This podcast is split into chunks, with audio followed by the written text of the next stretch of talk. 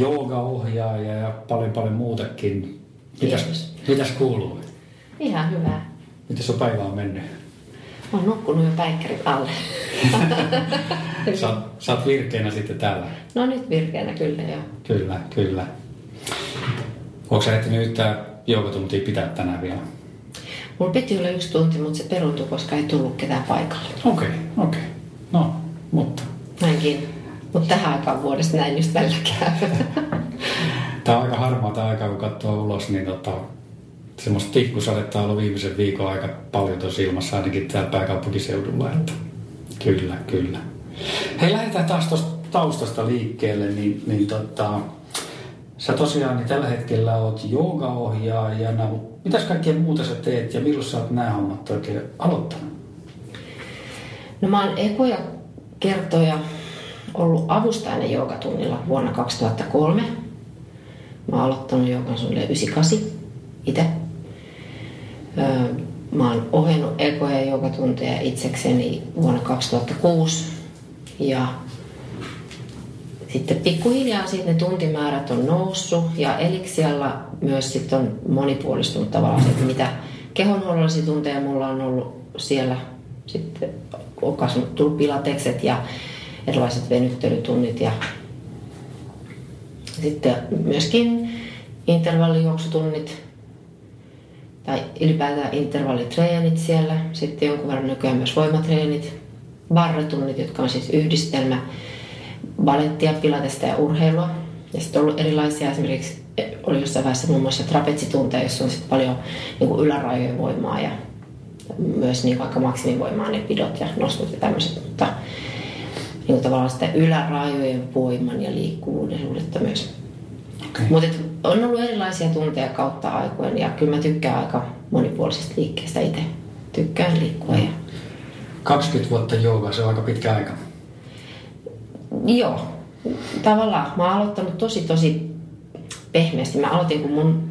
Mä kiinnosti siis jooga kyllä silloin parikymppisenä ja mä olin aika ahdistunut ja mä lähdin oikeastaan tavallaan sitä omaa ahdistustani purkamaan joogalla. Ja, tavallaan siinä huomaan myös, tai huomasin, että, että se, se kehon huoltaminen huoltaa myös päätä tai mieltä. Että tavallaan se, että molempia voi lähestyä kumpaakin kautta ja ollaan aika kokonaisuuksia, niin se tuli siellä tosi selväksi. Ja mä lähdin tosi tosi rauhallisilla rentoutusharjoituksilla liikkeelle ihan semmoisesta, kun mun mummin siskon kirjasto oli silloin siinä kämpässä, missä mä asuin, niin tota, siis kirjasto tarkoitan hänen kirjastomateriaalinsa ja silloin oli paljon kaikkea tällaista puuhaa-osastoa ja paljon joukaa ja sitten mä rupesin kolun niitä läpi ja tekee tosi yksinkertaisia harjoituksia ja näistä aika perinteisistä niin kuin vanhoista kirjasta. Mutta okay. ihan toimii. Mikä sinut innostui siihen joogaan sitten oikein? Oliko se nämä vanhat kirjat vai mikä? No siis joogahan tuntuu ihan hirveän hyvältä, vai mitä? Kyllä, erittäin hyvältä. Erittäin. se aika nopeasti, kun sä kokeilet, sitten tehdät, joo, selvä, tätä lisää. Mutta se ehkä liittyy siihen, että se, että lähdetään rauhassa hengittää syvempää pidentää lihaksia, niin myös se koko hermoston rentoutuminen tulee sen mukana, niin se, se helpottaa ihan hirveästi sitä olotilaa. Että kaikki maailman ahdistukset ja masennukset on paljon helpompi niin kuin kohdata ja käsitellä ja, ja verenpaineet laskee, niin se hyvän olon tunne on aika semmoinen selvä, niin kuin mikä yleensä tuo takaisin siihen joukan äärellä aika helposti. Joo. Siihen vähän melkein niin kuin koukkuu sitten. Kyllä siihen tietysti monet jää ihan tosi kovastikin koukkuu jo. Mm. No. Kyllä, kyllä. Mutta koukkuun jäädään kyllä ehkä muuhunkin liikuntaan ja, ja tota, tavallaan se on hyvä, että ihminen tunnistaa sen, mikä tuntuu hyvältä. Mm. Mutta tota, tietysti liikaa liikaa myös monissa muissakin asioissa. Miten sä oot myöskin kunnostautunut juoksun saralla? Mitäs kaikkea sä oot siellä tehnyt? En mä oikeastaan mitään, mitään kilpajuoksua mä en ole koskaan tehnyt. Mä oon ollut yhdessä juoksukisassa meidän työpaikan kanssa, kun se oli meidän tämmöinen virkistyspäiväohjelma. Joku Espoon rantajuoksu. Mutta sitten mä, mä tykkään juosta ja siis kestävyysliikunta on selvästi mulle helppoa. Eli mä oon tällainen hidas ja kestävä luonnostani. Mutta ehkä siis pienenä mä olin just pienet pyöräretkillä ja niin kuin foodisaikoina, jos mä huomasin, että ne lenkit oli mulle helppoja. Ja tavallaan semmoinen niin kuin pitkäaikainen jatkuva puuhastelu on mulle aika helppoa. Niin kuin, että... Ja ehkä myös voi olla ihan sitä kautta, että siis sehän niin kuin nostattaa endorfiineja pitkäaikaiset aika laillakin nämä pitkäaikaiset liikunnat, että hyvältähän se tuntuu. Ja ehkä mun keho on niin kuin sen verran myös tottunut siihen iskutukseen ja tämmöiseen, että, että se on aina ollut hirveän hyvä tapa poistaa kaikenlaisia jännityksiä ja käsitellä asioita. Mä itse asiassa tuossa viime vuosina luin ton äh, Sakio Mifanin kirjan, Meditatiivinen juokseminen, ja se oli jotenkin ihanaa, kun tuli sanoa, että oh, täällä on kaikki asiat on, että, että mikä liittyy siihen, että monethan käsittelee avioeronsa ja työongelmansa juostessa, koska se toimii. Kyllä. Se toimii tavallaan semmoisena, että sä rentoudut siinä ja turhat jännitykset on pakko jättää pois. Jotenkin semmoinen niin kuin levollinen tila, missä et kuitenkaan nuku, tulee. En tiedä, ehkä täysin, jos juoksee, ei ole niin levollista, mutta tavallaan pitkät lenkit on helposti.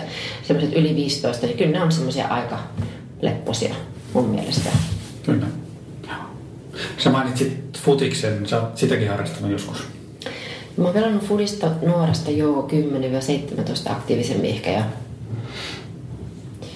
tykkään, tykkään siitä edelleen. Välillä pelaan poikkieni kanssa. No, kiva. Hei, lähdetään tuosta joogasta liikkeelle. Kerro vähän, niin kuin, siinähän on mun mielestä mun niin kuin useita useita eri suuntauksia ensinnäkin. Ja sitten ainakin, mitä mä oon huomannut tuossa, niin on jonkun verran ehkä ennakkoluuloja joogan suhteen, että kun siihen ehkä, siellä on myöskin tämmöisiä, en tiedä onko ne uskomuksia vai myyttejä vai miksi niitä kutsuisi, mutta on niin kuin tavallaan ruokavalioon tai ehkä vähän hengelliseen puoleen ja tämmöisiin asioihin, niin kerro meille, miten sä ajattelet sen joogan ja millaisia suuntauksia siinä on, on tota noin, joita sä oot esimerkiksi, mihin sä törmännyt? No okei, okay, joogassa on tavallaan on niin kuin on raja Yoga, eli ikään kuin tämmöistä filosofista puolta. Ja sitten on karma Yoga, mikä liittyy omaan tekemiseen. Tyypillisenä esimerkkinä esimerkiksi ehkä äiti Amman seuraajat tai tämmöiset, jotka on jos joko ashramissa tai sitten elää omaa elämänsä, mutta on tavallaan ehkä omistautuneisuutta ja palvonnallisuutta siinä tietysti mielessä tai semmoista omilla teoillaan joogista karmaa lisäämässä tavallaan. Ja sitten on hyvin tämmöistä asana-keskeistä joogaa, erilaiset hatha muodot, jotka on ihan klassista hatha ja sitten on ehkä tällä hetkellä ne lännessä tutuimmat on astanga jooga ja ayengar jooga, jotka ovat niin fyysisempiä joogamuotoja, joista sitten taas on kehittynyt esimerkiksi voima muodot ja erilaisia jooga urheilijoille tyyppisiä juttuja. Ja sitten on 80-luvulla myös lähtenyt kehittyä selkeästi rauhallisempia joogamuotoja, esimerkiksi yin-joogat, ja restauratiiviset joogamuodot, joissa niin kuin pyritään joko vaikuttaa enemmän lihaskalvoihin tai kalvoihin ylipäätään kehossa ja aktivoimaan parasympaattista hermostoa, eli ei siihen ikään kuin lihasta supistavaan puoleen millään tavalla tai venyttävään, vaan enemmänkin siihen palautumiseen, rauhoittumiseen ja tämmöisen niin kuin uudelleen rakentumiseen tähtäävään joogaan. Kyllä. Niin kuin siellä asana-puolella. Mutta että sitten on tietysti tullut hot joogat, jotka on lähtenyt sieltä ehkä bikram ja näin, mutta että nykyään on kaikenlaista mahdollista löytää, mutta se, että kuinka paljon siellä on se filosofinen tausta tai sitten kuinka paljon keskitytään vaan siihen kehoon, niin siellä on aika iso mm. hajonta. Et jos mennään erilaisiin vanhoihin joogateksteihin, niin sitten Patanjali joogasutrien mukaan, jos mennään, toinen sutra on Yoga Chitta Frittin Rodha, eli jooga on mielen värähtelyjen hiljentämistä. Niin siihen se asana ei välttämättä liity mitenkään, mutta sitten toisaalta taas just esimerkiksi, jos nyt puhun tästä juoksusta, mm. niin just se, se tavallaan se meditatiivinen rauhallinen puoli, se voi olla liikkeessä tai se voi olla paikallaan. Se ei ole oikeastaan riippuvainen siitä, mm. mun mielestä. Mm. Tai tämä on mun kokemus. Kyllä. Hyvä, hyvä. Miten sitten tota, mm, äh, nyt jos tavallaan miettii kestävyysurheilijaa tai esimerkiksi juoksija tai hiihtäjä tai pyöräilijää, niin, niin tota, nyt kaikista tästä tavallaan tarjolla olevista niin joogavaihtoehdoista, niin mitkä sä näkisit niin kuin parhaimpina sitten taas? No mä näkisin, että sellaisille ihmisille, jotka haluaa säilyttää sen niin kuin kykynsä toimia jossain urheilulajissa, niin mun mielestä dynaamisemmat joogamuodot on sen liikkuvuuden parantamiseksi ja ylläpitämiseksi hyviä. Ja sen lisäksi saattaa olla hyvin passiiviset muodot. Esimerkiksi ähm, Norjan koulussa tuolla Osossa käy äh, harjoittelemassa Norjan lumilautailun maajoukkue. Koska niillä tulee paljon tärähdystä, tang, tang, tang, ja paljon matkapäiviä, paljon rasitusta. Ja ilmeisesti niiden valmentaja hoisi itse itseään siellä, ja tavallaan, joka on myös kiropraktikko muistaakseni, mutta että tavallaan huomasi, että tämähän toimii ja sitä kautta hankki kaikille joukkuelaisille sinne niin kuin pääsyn ja sanoi, että, että tätä pitäisi nyt tehdä. Ja onhan se niin. Meillä kävi välillä tämmöisiä nuoria miehiäkin sen, huomasi, että niiden leposykkeet laskee melkein alemmas kuin nukkuessa. Että, että tavallaan selkeät aktiiviset rentoutusharjoitukset saattaa toimia myös hyvin. Okei. Okay. Onko meillä Suomessa mitään vastaavaa? Meillä on Suomessa tosi vähän restauratiivista jogaa, mutta eli siellä on pari semmoista hajokastudioa, niissä on. Okay. Ja sitten on ollut muutamia muitakin ohjaajia, mutta hirveän vähän toistaiseksi. Ne on siis täysin tuettuja asentoja, niin ollaan 15-20 minuuttia. Eli ei tuu sitä verytyksen tunnetta, mutta tehdään pehmeitä, siis välineillä tuettuja, pehmeitä kiertoja eteen ja taakse taivutuksia. Ja niin kuin semmoisia, joissa sä pystyt olemaan siellä avauksessa, mutta ilman sitä vedytyksen tunnetta. Ne ei, mä muistan mitä mekin on tehty, niin ne ei silloin ole hirveän... Ne on ollut yin joogaa. Okei, okay, ne on ollut joogaa, okei. Okay. Ne on ollut aika miellyttäviä. Hmm. Hmm. Jopa. joo, joo. Kyllä. Kyllä mä oon sitä mieltä, että venyttelystä sanotaan, että, tai kehonhuollosta, että se kannattaa tehdä eri päivinä kuin ne rankatreenit. Ja varsinkin jos mennään sinne jin puolelle, niin kyllä ehkä kannattaa. Että sieltä saa sen todellisen hyödyn. Joo. Palautuksen. Miten sitten niin kuin, tota, okei, nyt me ollaan ehkä valittu se sopiva linjaus sieltä, että mitä me, mitä me tota, tämän juoksun tai mm. muun kestävyysurheilun rinnalle otetaan sitten jooga-ohjelmaksi, niin Miten sitten niin kuin tämmöiset niin kuin ikäkysymykset ja tämmöiset, pitäisikö ne jotenkin ottaa huomioon vai kelle tämä on? Pitäis, mä oon itse huomannut, että, että, että tota, mä oon ää, vähän paljon nelikymppisenä aloittanut tämän ja, ja tota, en ole mitään vastaavaa tehnyt aikaisemmin, niin tota, ei ihan välttämättä ollut helppoa. Niin onko siinä jotain semmoista, että tilanne on niin kuin menetetty tässä vaiheessa jo vai, vai tota, miten tämä kannattaisi suhtautua? Ei ole menetetty tilanne. Siis varsinainen liikkuvuustreenihän, jos oikeasti halutaan tai tehdä tämä telinevoimisteluhuippuja, niin se pitää aloittaa jo sieltä niin kuin 4-6. Hmm. Mutta ähm, ja liikkuvuus kannattaa niin pitää siellä lapsuudessa mukana, mutta varsinaisesti esimerkiksi dynaamisia joogamuotoja ei suositella oikeastaan alle 12-vuotiaille. Että tavallaan siitä eteenpäin. Toki lapsethan leikkii, nehän tekee vastaavan tyyppisiä juttuja. Ja sitten, jos sitä joogaa ajattelee niin, että se on niin kuin, Mä ehkä ajattelen, että se on vähän sellainen koko mat, elämän matkan kulkeva juttu, mutta onhan paljon ihmisiä, jotka herää siihen, että nyt mua sattuu johonkin ja mä en voi jatkaa enää tällä tavalla kuin mä oon ennen mennyt. Ja sitten aloittaa joogan.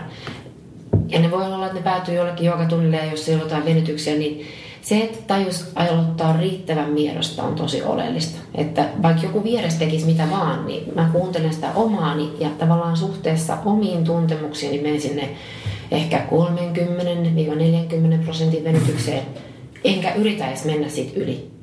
Ja sehän muuttuu pikkuhiljaa. Ensimmäinen puoli vuotta ja vuosi on ehkä semmoista isompaa muutosta, jos säännöllisesti tekee jotakin tuon tyyppistä. Sitten se hidastuu, koska eihän meistä ole tarkoituskaan tulla ihan spagettia lopulta. Mutta oleellista on ehkä sen prosessin aikana oppia myös tunnistamaan, että mihin tämä mun liike loppuu. Että just loppuuko se siihen, että mulla on nyt nivel ääriasennossaan, tämä on luuhuuta tästä ei mennä enempää. Vai kiristääkö joku lihas vielä? Tai tuntuuko joku kalvokireys? Vai sattuuko niveleen? Onko se nivel pinnassa tai ongelmaa tai, tai rustokulmaa? Mitä siellä on? Tai onko se hermopuristus? Koska sitten on niitä notkeita ihmisiä, joihin mä kyllä kans lukeudun ehkä aika itse, että ja on näihin törmää, varsinkin nuoret naiset saattaa olla tosi notkeita, joilla ei ole mitään niin kuin stopparia, luista stopparia. Ja ne joutuukin tavallaan enemmän miettimään, että missä mun pitää pysäyttää, että mä en niin kuin vaurioita itseäni tästä. Koska liikaa on liikaa mm. myös. Ja mm, se, ehkä säkin tunnet, kyllä sä tunnet sen eron, että jos sä oot venytellyt tai sä et ole venytellyt. Niin. Ja tavallaan jokainen tunnistaa ehkä kun vähän aikaa tehnyt, niin itse sen, että onko mä niinku mun vapaassa päässä vai mun kireässä päässä nyt. Että tavallaan, että onko mä palautunut siitä, mitä mä oon tehnyt. Se on selvää, että jos tulee joku kova pitkä lenkki, niin et sä sen jälkeen tee mitään äärivenytyksiä heti. Se voit tehdä rauhallisia, sellaisia 20 sekunnin ja minuutin pituisia venytyksiä suunnilleen, eikö vaan? Mm, kyllä. Ja sitten kun sä oot kunnolla palautunut, ehkä saman iltana tai seuraavan päivän sä voit tehdä jotakin lisää. Mutta silloin sä et reevi, kun sä et ole vielä palautunut sit, jos se on pitkä pitkä lenkki tai joku kova voimatreeni esimerkiksi, niin sit sä et voi, koska sä vaan reivit sen rikki uudestaan sen lihaksen muuten. Joo. Eli tuossa pitää olla aika tarkkana myöskin sitten sen, sen miten sen ajoittaa niin kuin muun treenin ohjeen sen venyttäminen. Kyllä mun mielestä se rytmitys on aika iso asia, varsinkin kun vanhemmiksi tullaan, kun palautumisajat pitenee, niin myös jos tekee jotain voimatyyppistä treeniä, niin en hieroisi heti sen jälkeen ihan kauheasti, koska mm. sitten pääsee superhajalle. Joo. Ja tota, kyllä sitten kandee hieron myöhemmin, mutta että se kandee sulle välissä ehkä se, että se yö, että se seuraavan päivän tehtäisiin. Joo. Tämä on mun oma kokemus. Ja musta tuntuu, että jatkuvasti kuulee niin kuin vanhenne, ihmiset vanhelee ympärilläkin, kun ehkä mä tunnen vaan vanhempia ihmisiä enemmän, mutta että joka tunnen mulla käy myös niin kuin about 70 mun oma äiti käy mun tunnella, niin sieltäkin silloin esimerkiksi silloin rytmitys se viikossa. Musta mun äiti on ihan mahtava, mä oon ylpeä siitä. Mutta et, et silloin uintipäivä, juoksupäivä ja joulupäivä. Ja se menee mahtava. kolme kertaa viikossa ne molemmat kaksi kiekkaa. Tai no. siis kun se on kolme päivää, niin on kaksi kiekkaa ja sitten on lepopäivä. Siis se on musta ihan mahtavaa. Mutta eihän kaikki pysty tuommoiseen. Mm.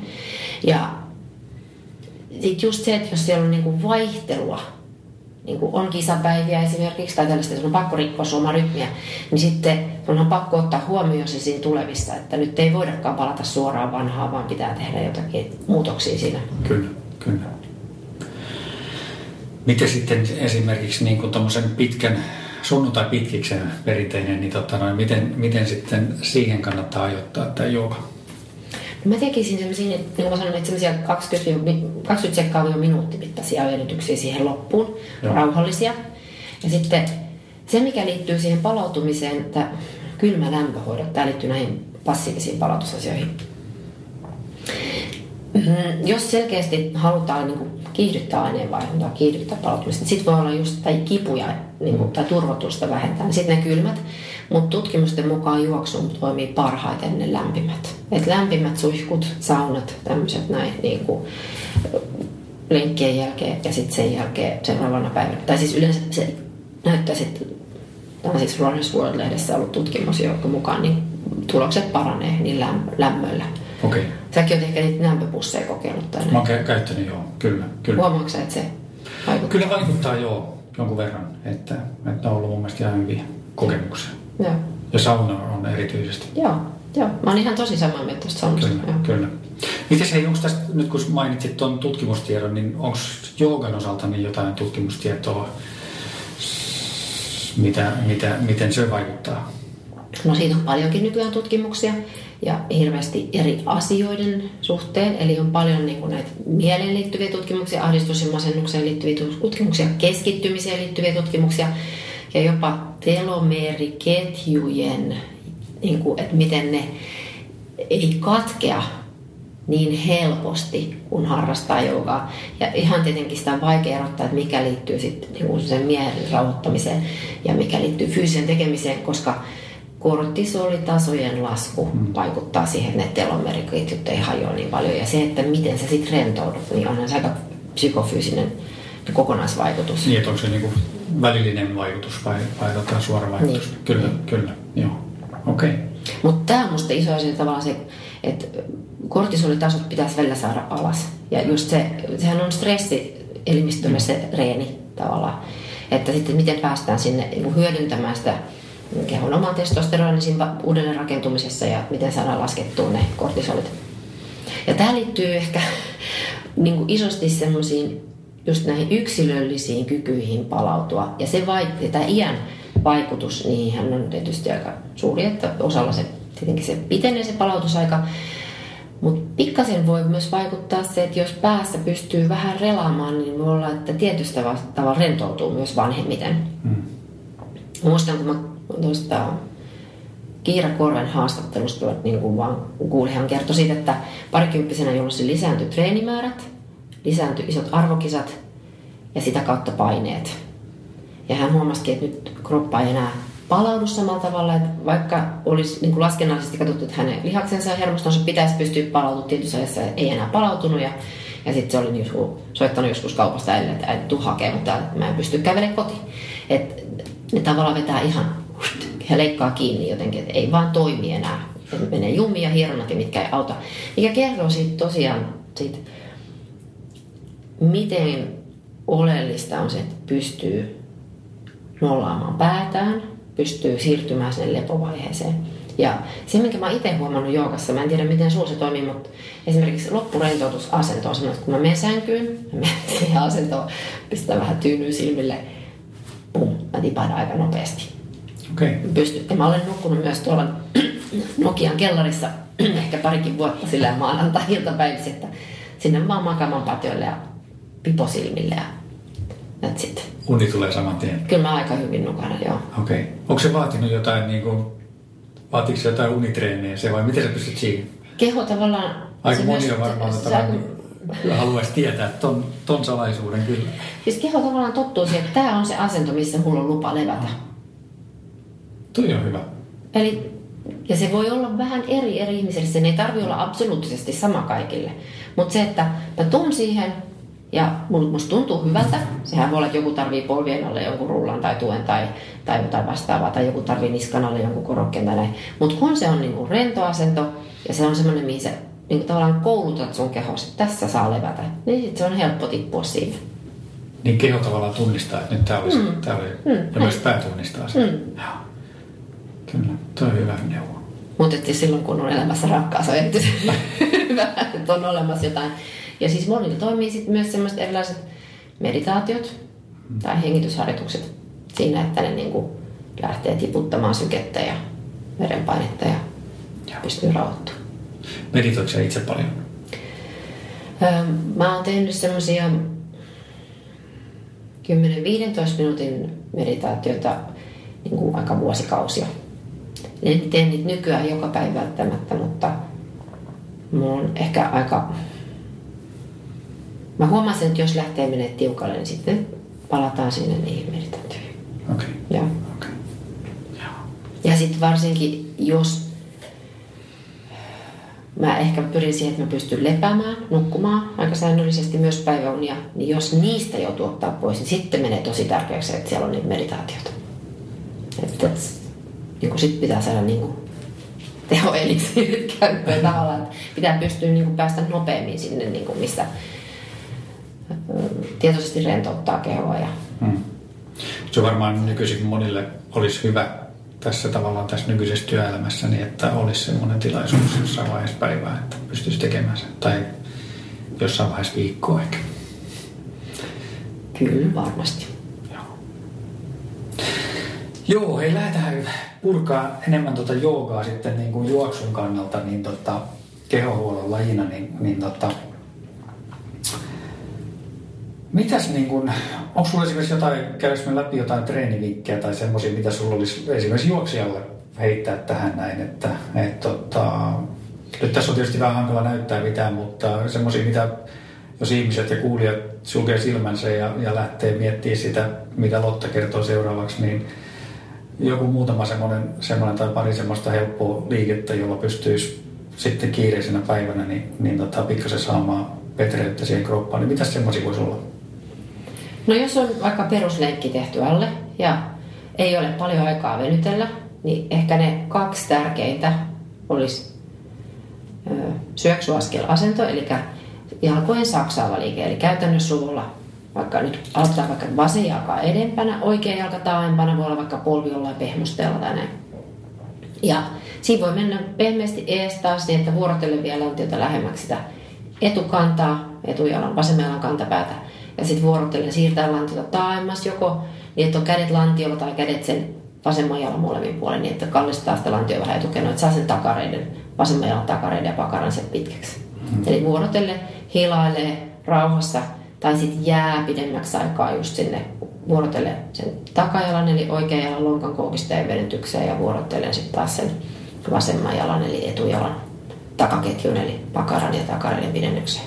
Se on ehkä semmoinen, että koska sitä juoksusta tulee sitä askelusta, jos se liikerata hirveästi rupeaa pienenemään, niin se menee hirveän epätaloudelliseksi se liikkuminen. Mm. Ja olisi hyvä sen takia, että sen lonkassa säilyisi tila, että ne, ne lihasryhmät olisi riittävän pitkät ja saataisiin se lepopituus takaisin, se, tavallaan se lihaksen autonominen pituus. Se on varmaan tyypillisesti aika semmoinen niin istumatyössä olevien niin probleema toi lonkan alue.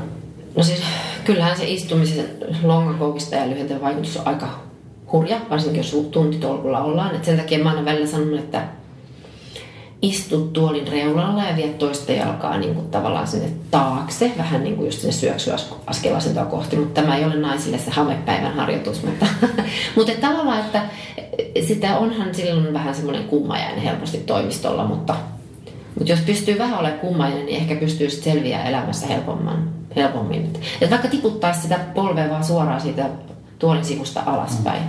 että se lonkan kokista saisi jäädä roikkuu vähän pidemmäksi siihen vähäksi aikaan. Ja sitten vaihtaa välillä puolta huomaamatta siellä pöydän ääressä tai jotain.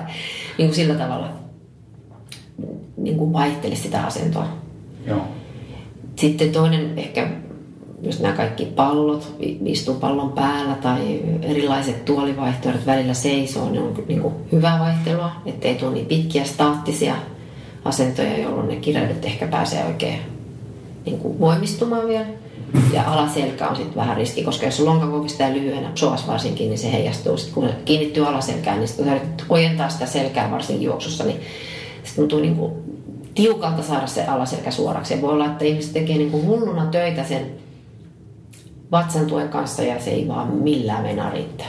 Ja ehkä eniten mä oon ehkä nähnyt sitä niin kuin triatlonisteilla, että ne on niin kuin hirveän kestäviä, ja voi olla aika vahvojakin, just kore voi olla tosi vahva, mutta koska poljetaan pitkään lonkakoukista vähän lyhyenä ja sitten vielä juostaa, niin sitten ei pysty millään niin kuin, lopulta vatsat ei pärjää sille lonkankoukistajalle. Et suhteellinen kireys on vaan niin suuri siellä lonkankoukistajissa, että Joo.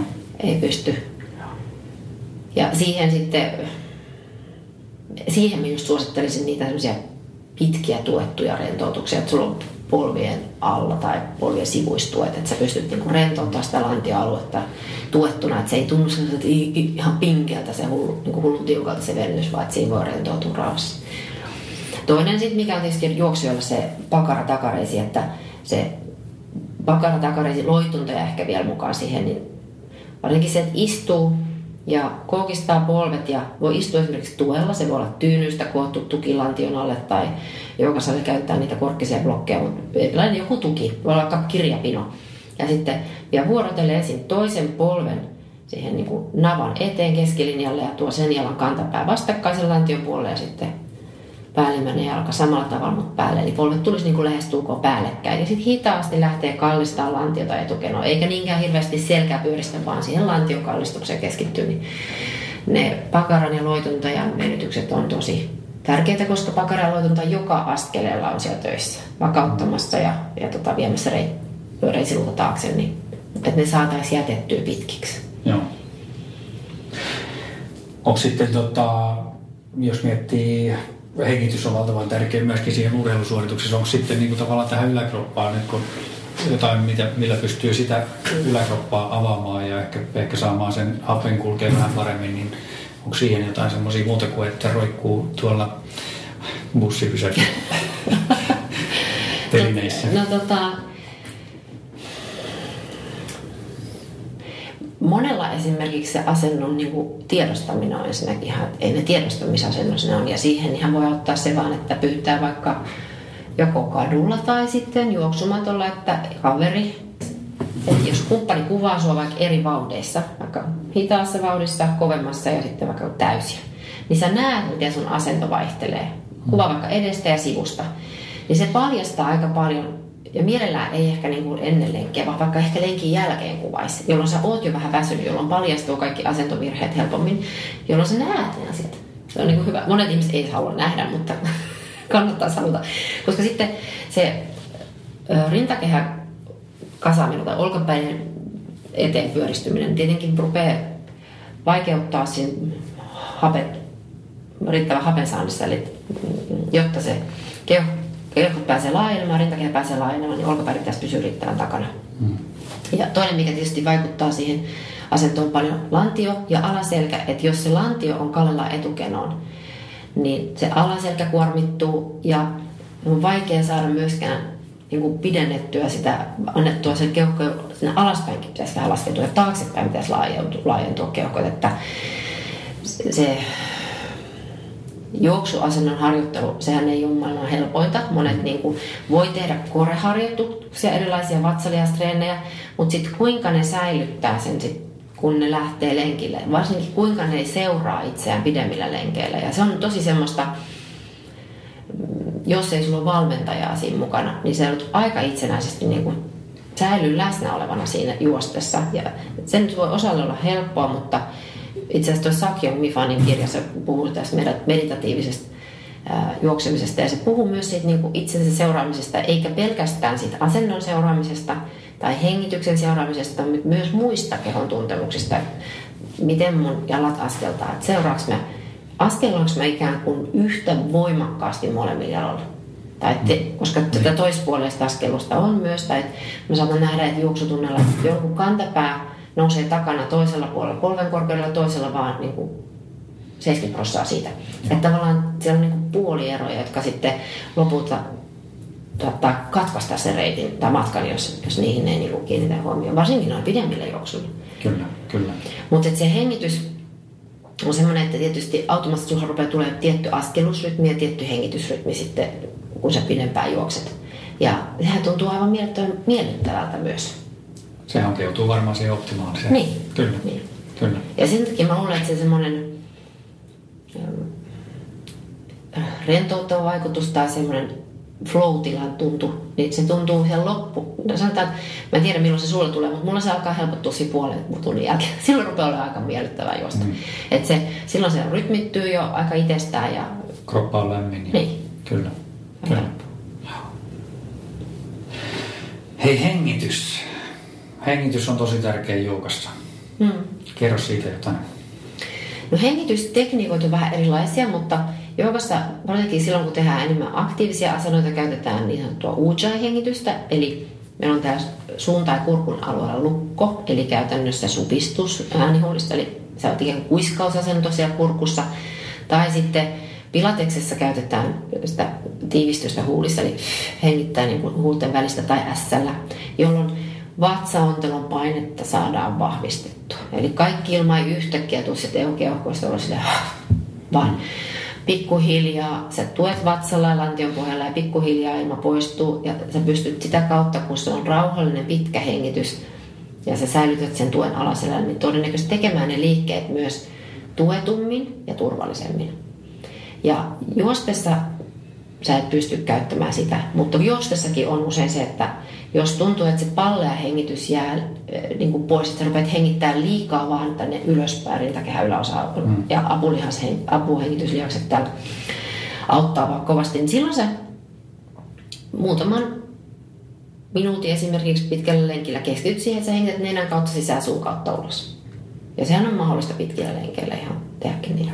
Että sä vaan aktivoit sitä pallea, että se on mukana siellä.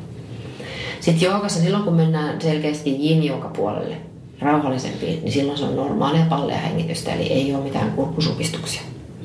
Ja silloin, kun on se kurkun supistus tai, tai suussa se, pilateksessa suussa se tavallaan venttiili, niin sä pyritkin siihen, että sä myös apulihashengitykset selkäpuolelta tulee töihin enemmän. Eli kylkilun välilihakset laajenee ja supistuu, jotka sitten jos sä tavallaan vähän silleen alaselkänotkolla ja pääetukenossa, niin ne on koko ajan vähän lyhyenä, että sä et oikeastaan pääse hengittää kunnolla taaksepäin. Joo. Kyllä. Mä oon itse huomannut aika paljon, niin kuin, että sen nenän kautta sisään hengittäminen ei aina ole ihan yksinkertaista lenkeily. Että tota, sit useasti tulee vedettyä vaan suun kautta ulos ja sisään. Että, et, tota, miten sä itse näet tavallaan juoksussa tämän merkityksen sen nenän kautta hengittämisen suhteen? No se riippuu myös vähän sit säästä, että jos on kylmää, niin se sun kautta hengittäminen ottaa kurkku. Se on tosi kylmää se ilma, kun se tulee myös sieltä keuhkoihin. Eli nenän kautta, kun sä hengität, se vähän pääsee lämpenee se ilma enemmän, kun se ehtii tonne alas. Mutta että, ja se aktivoi sitä palloa, kun se ei tule niin kerralla, niin se, se pääsee laajenemaan, rentoutuu paljon alaspäin. Joo. Anteeksi, supistumaan alaspäin ja sitten rentoutuu ylöspäin. Mutta silloin kun tempo on kova, niin se menee suun kautta. Niin se se se vaan. Ja sittenhän jos mennään tosi kovin, niin eihän joku, kuka tää nyt oli? Ketä nää, mä en edes muista mun lapsuuden näitä juoksijoita, pikajuoksijoita, mutta eihän ne hengittänyt kuin yhden kerran. Vai onko se usein polkki hengittänyt yhden kerran sadalla metrillä? Et sit vaan, nää loppuun asti. Mut kun se on kymmenen sekkaa, niin sitten vähän yli, niin se on niinku mahdollista. Kyllä, kyllä. Mutta ei, eihän niinku pitkillä lenkillä se ole semmoista ollenkaan. Mitäs muita niin kuin hyötyjä sä näet sitten, sitten tota noin, niin, joogassa? Että nyt kun sä oot seurannut joogaa 20 vuotta ja tehnyt sitä aktiivisesti itsekin joka päivä, niin, niin tota, mitäs muita hyötyjä näiden jo edellä tulleiden lisäksi niin sä näkisit? oman kehon tuntemus kehittyy. Ja onhan monilla urheilijoilla saattaa olla tosi hyvä tuntuma omaan kehoon. Se, mikä liittyy kilpaurheiluun, on se, että kun se joudut siirtää sen huomioon vähän itsestäsi pois välillä, varsinkin jos sä kilpailet jotakuta vastaan tai siinä on jotain palloa tai muuta, tai jotain sellaisia ulkoisia elementtejä, että se huomio on pakko olla siellä, niin se tavallaan vaikeuttaa sitä se oman kehon seuraamista. Mutta ilmiselvää on, että jos sä oot ammattilaisurheilija, niin sä kyllä väkisin joudut tekemisiä aika paljon oman kehon kanssa. Että se, se totta kai kehittyy se oman kehon tuntemus. Ja sitä nyt on hyötyä ihan kaikessa, että sä alat tunnistaa esimerkiksi ähm, että onko se tulossa kipeäksi, sä tunnistat sen helpommin, sä pystyt ehkä sitä kautta vähän rauhoittamaan menoa ennen kuin ollaan jo pahasti kipeänä. Ja sä ehkä tunnistat asentoa paremmin. Ja ehkä sellainen, mitä välillä ihmiset sanoo, että, että mä olin vaan töissä tosi pitkään ja sitten mun niska meni tosi jumiin. Ja mä ajattelin, että no miksi et sä nyt ihmiset pitänyt sitä päätä siellä takana. Että eikö sä nyt huomaa siellä jo matkan varrella, että nyt rupeaa kiristää, että niin kuin muuta asentoa. Että tavallaan se, että säilyttää yhteyden sinne omaan itseen. Ja riittävän hidas liikkuminen, ainakin jokaisen omaan niin kuin tekemiseen suhteutettuna riittävän hidas liikkuminen mahdollistaa sen oman kehon seuraamisen liikkeessä. Ja se on kyllä toisilla alussa oikeasti tosi hidas se liike. Ja esimerkiksi yläselän alue on semmoinen, että kun me ei nähdä sinne oikein ja siinä on välillä vähän vaikea koskettaakin, niin kyllä ihmisten niin käsitys siitä, että missä asennossa niiden pää ja niska ja missä lapalut vaeltaa, niin se on kyllä se on vaikeaa. Niin Niin. se hahmottaminen, hahmottaminen tavallaan ja sen kehittyminen kyllä paranee joukassa mun mielestä paljon, kun ollaan eri päin vielä, ylösalasia ja muuta. Toi on ihan sama homma juoksussa, että, että tavallaan se mielikuva, mikä sulla on päässä siitä, kun sä juokset, niin on hyvin erilainen kuin sitten, kun sä näet videolta, että miltä sä näytät, kun sä juokset. Niin juokassa on ihan sama, että kun sä vilkaiset sinne seinällä olevalle peilille, niin se näyttää ihan erilaiselta kuin mitä sä olit kuvitellut sen olevan sen asennon. Joo. Osa jopa on sitä mieltä, että ei joogassa ole mitään peilejä. Ja mä en ajattele, että peili on mikään suuri vihollinen. Sieltä näkee, onko joku linja suora tai Hmm. vai ei. Että onko vaikka polvi nilkan päällä vai onko polvi jossain muualla.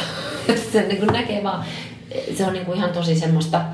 Ja tietenkin ideaalitilanteessa sä opit siirtämään sen, mitä sä näet, niin sitten sä käännät sen katseen pois ja niin kuin tunnustelet sisältä, että miltä tämä musta tuntuu. Jos tämä näyttää nyt, että tämä on suora linja, niin miltä se musta tuntuu? Koska onhan ihmisiä sellainen, että nyt kun mä oon suorassa, niin esimerkiksi tosi monet juoksijat tosta, että mähän kaadun taakse. Tiedätkö mitä mä tarkoitan? Kyllä, kyllä. Ja, ja se on niin kuin, välillä mä oon niin kuin ihmiselle juoksuttanut, että mä nojaa taaksepäin, nojaa taaksepäin, nojaa se, että mä voin mennä enempää, että mä kaadun. Mut se, se on niin voimakas, että se pää on menossa eteen ja se niska vetää jumiin siitä. Ja osallahan tulee kaikki sormet puutuu ja kaikki kun on niin.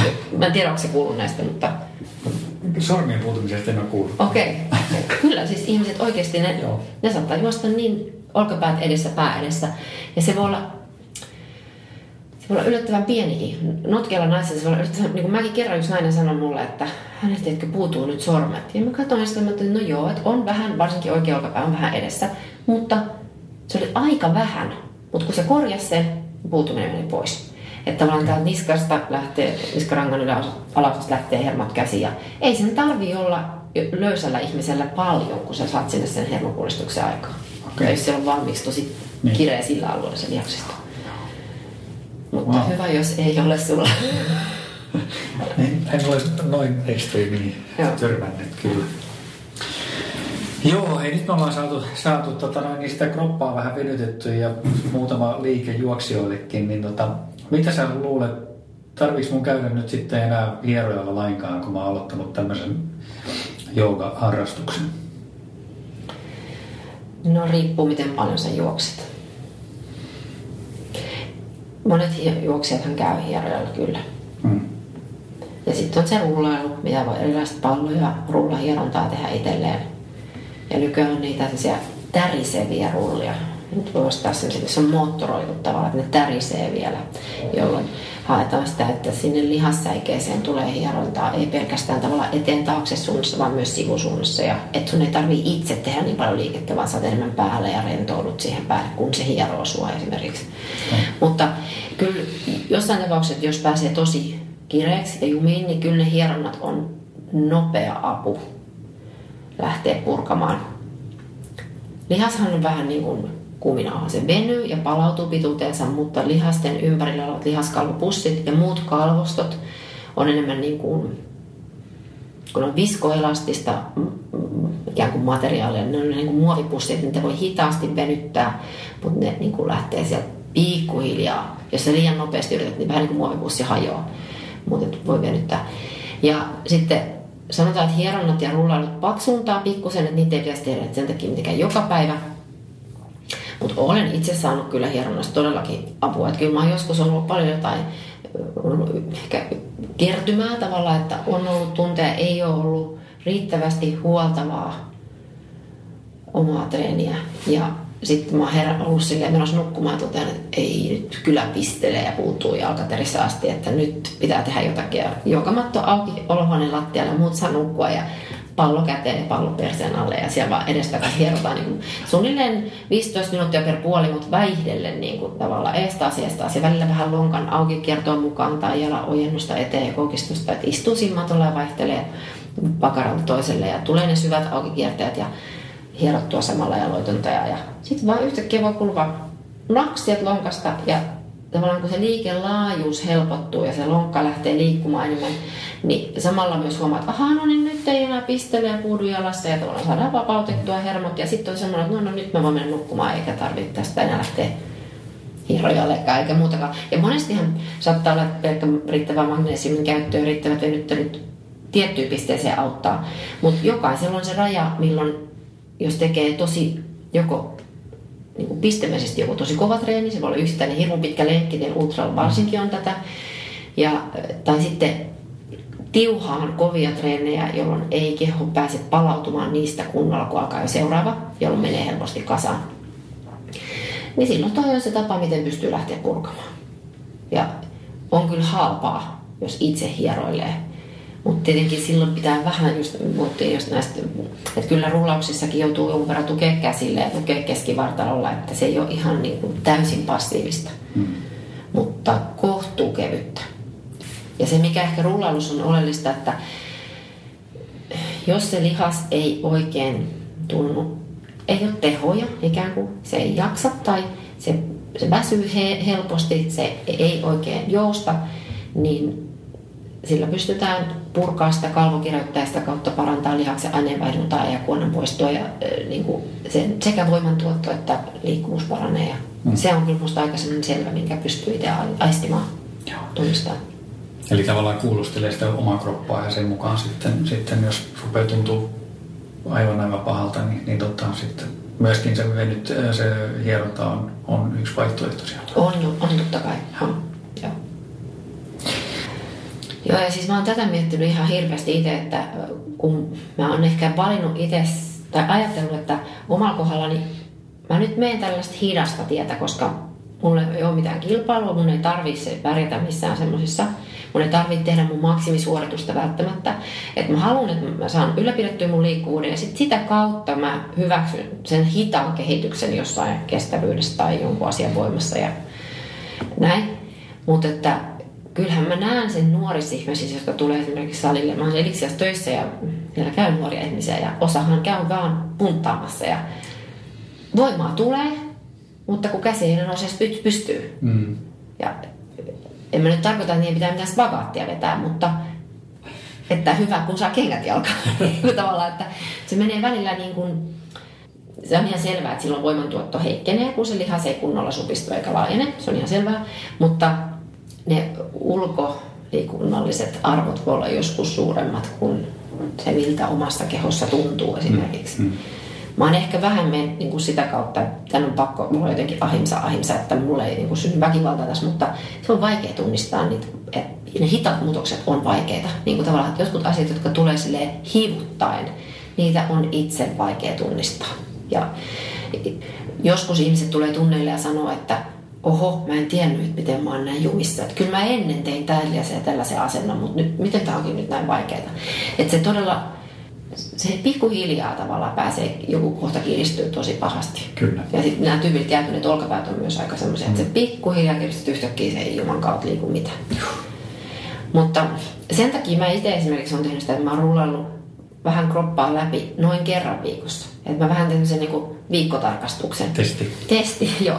Ja en mä sit, jos on tavallaan, että tää kohta ok, niin sit mä vaan menen pari kertaa läpi, joo, ei täällä mitään. Ja sitten toinen kohta, sit jos on jotakin, että oho, täällä onkin, mitä täällä onkaan, niin sit mä jään sinne pidemmäksi aikaa. Mutta ei sitä välttämättä tunnista. Mä en edes normaali liikkeessä välttämättä tunnista sitä, jos on ns. notkea ihminen.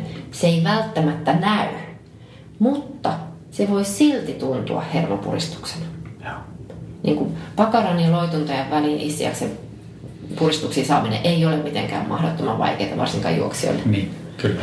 Et se on semmoinen, mikä ei välttämättä näy, ei, ei ole alaselkä pahasti notkolla eikä mitään, ei näy semmoista, mutta se on vaan tiukka. Sitten sen huomaa just se pallolla, kun menee sieltä loituntajan puolelta, niin alkaa tuntumaan. Joo. Eli ihan samalla tavalla kuin juoksussakin, niin olisi hyvä olla semmoinen testijuoksun lisäksi semmoinen testivenyttely kerran kuussa vähintään, että, että kuinka paljon se, se, tota, se lonkan koukista ja venyy siellä ja, ja tota vastaavat, jolloin saa pikkasen niin kuin ymmärrystä siinä, että, että siitä, että missä kohtaa mennään sen treenin kanssa. Ja. Ja hyvä.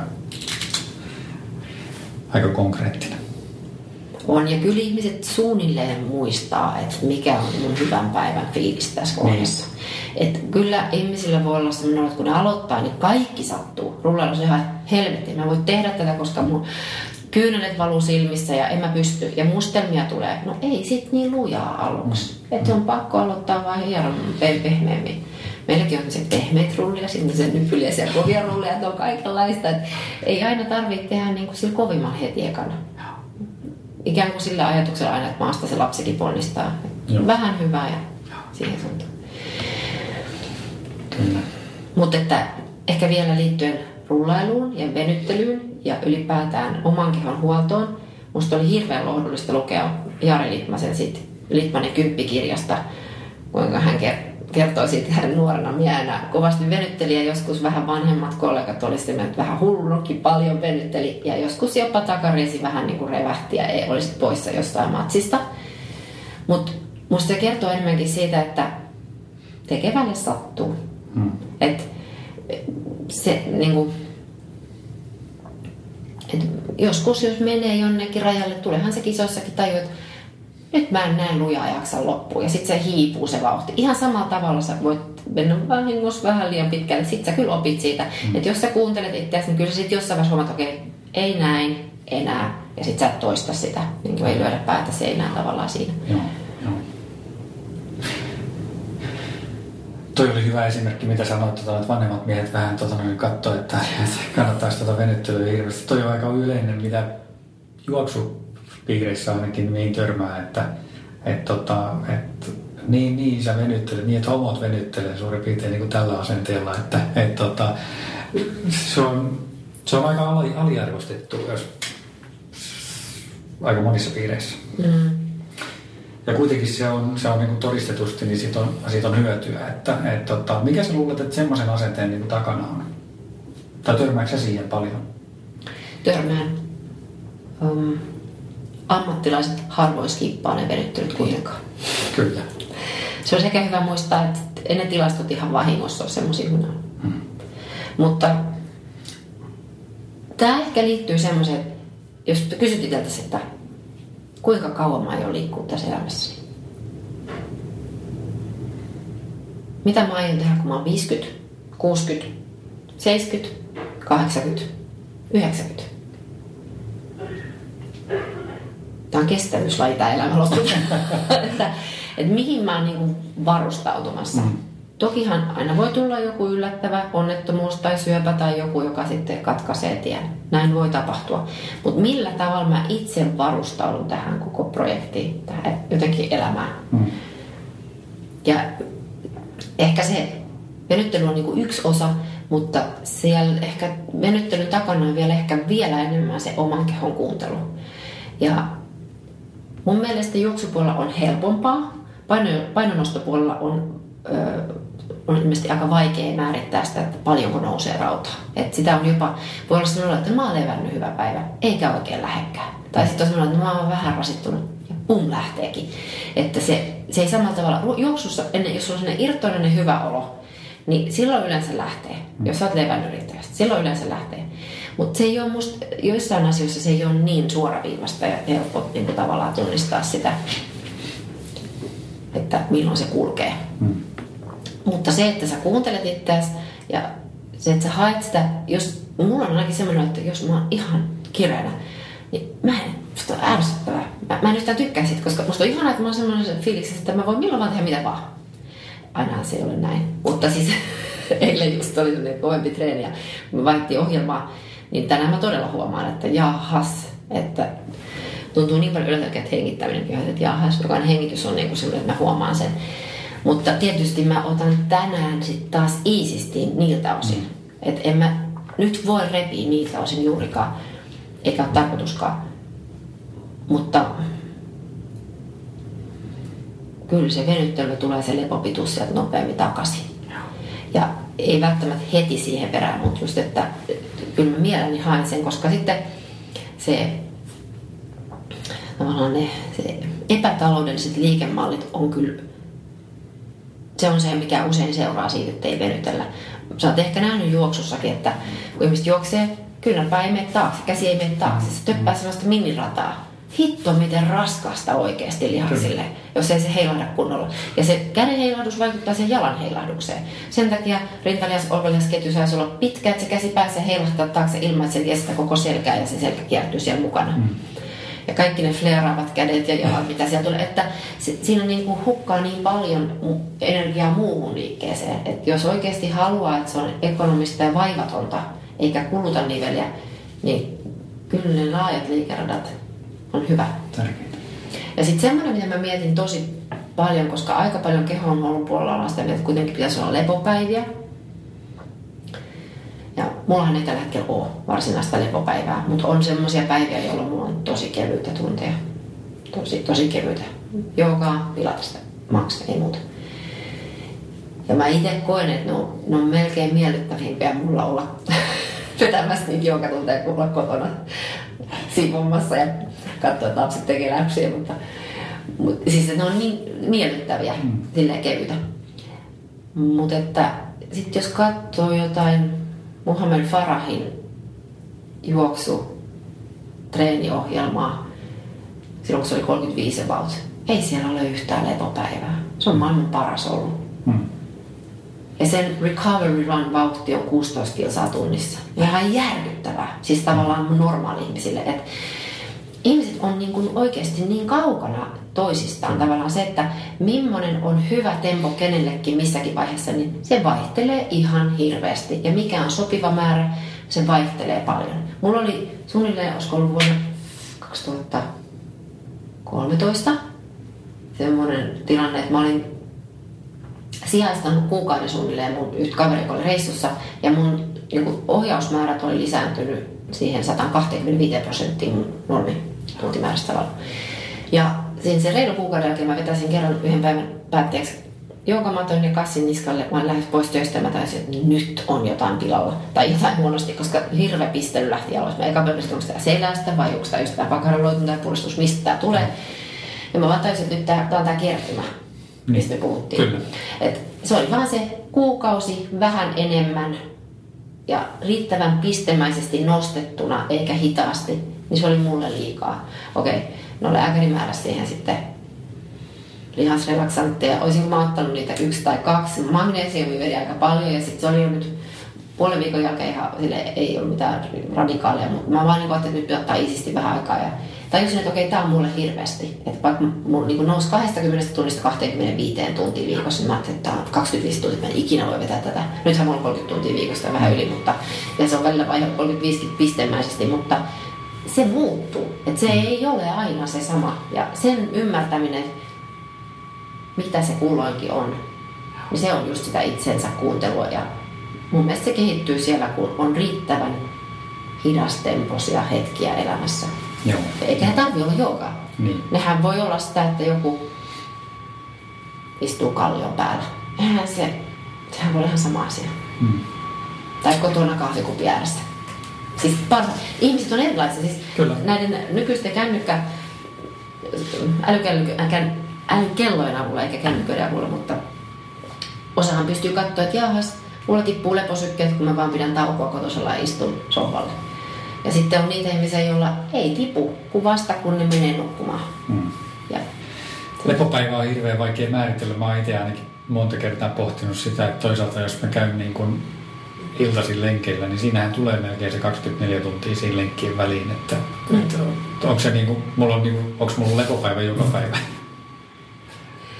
No sanotaan, että jos ne on semmoisia treenejä, että siellä tulee sitä lihas repöimään, niin se 48 tuntia on se, milloin se solu uudestaan kunnon rakentu kiinnittyy.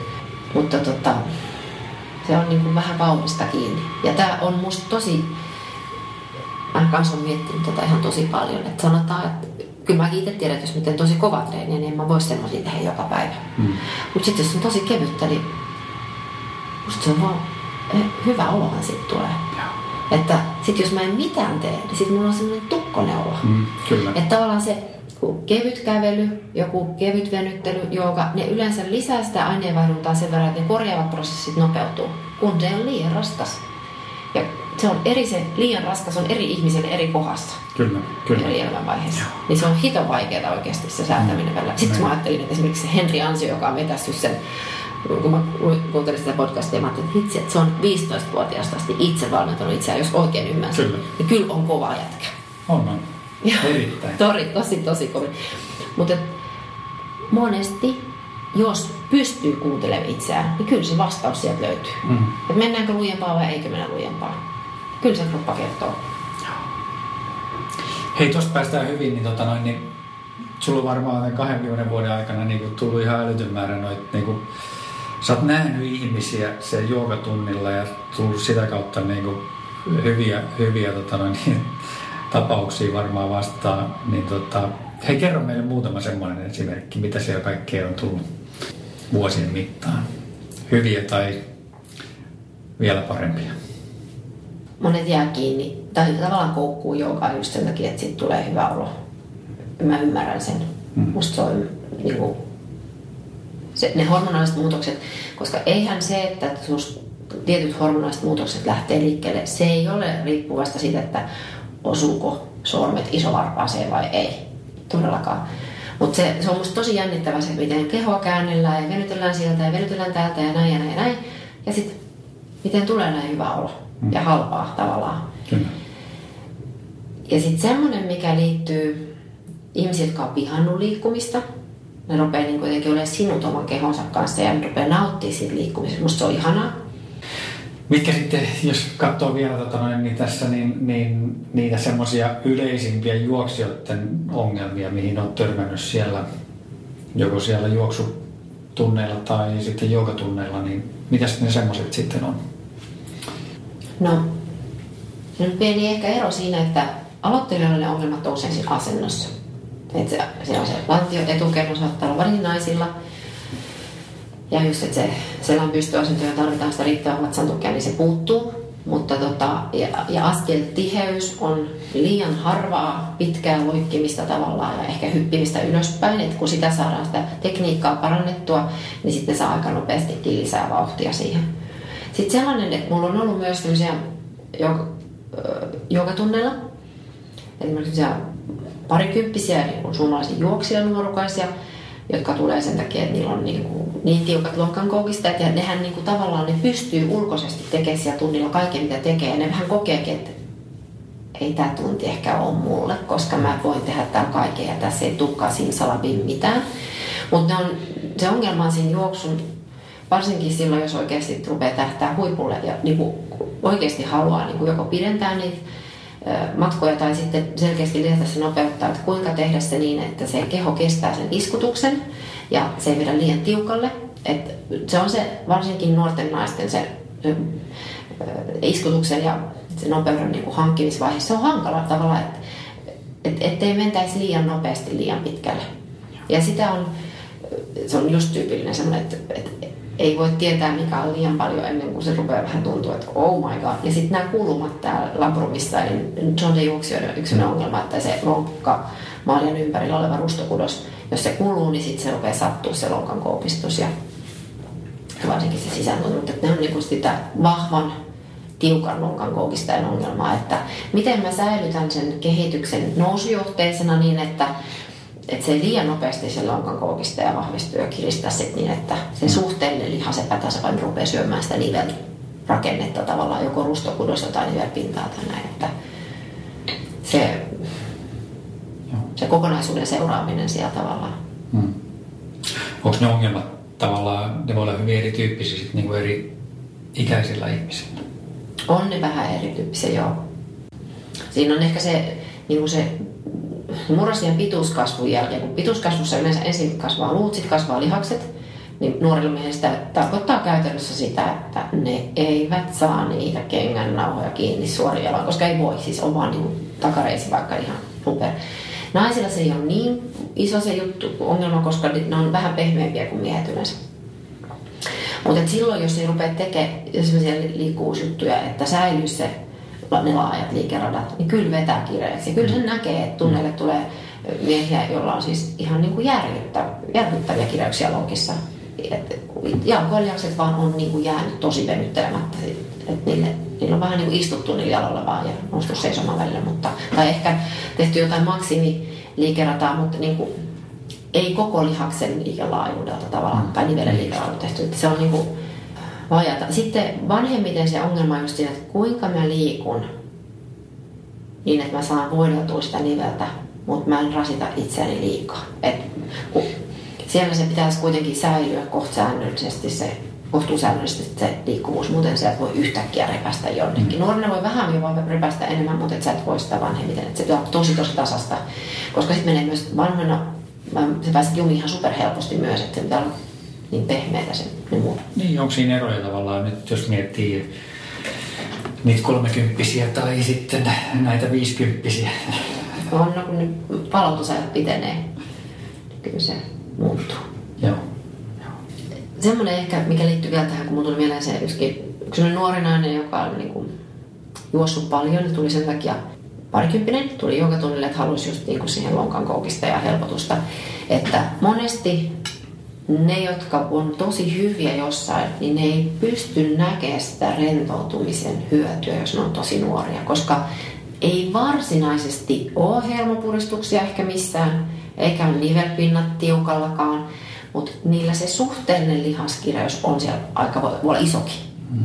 Mutta ne ei niin kun, ongelma ei ole riittävän suuri, että ne tajuaisi sitä ennen kuin sattuu aika paljon. Ja tämä on ehkä semmoinen ihan, aika usein tulee naisia joogatunneille, joilla on alaseläkipuja. Ja on näitä välilevyongelmia myöskin. Ja se liittyy monesti siihen, että se asennon hallinta, kuitenkin se vatsan toki on kohtuu heikko suhteessa sitten taas lantioalueen kireyksiin.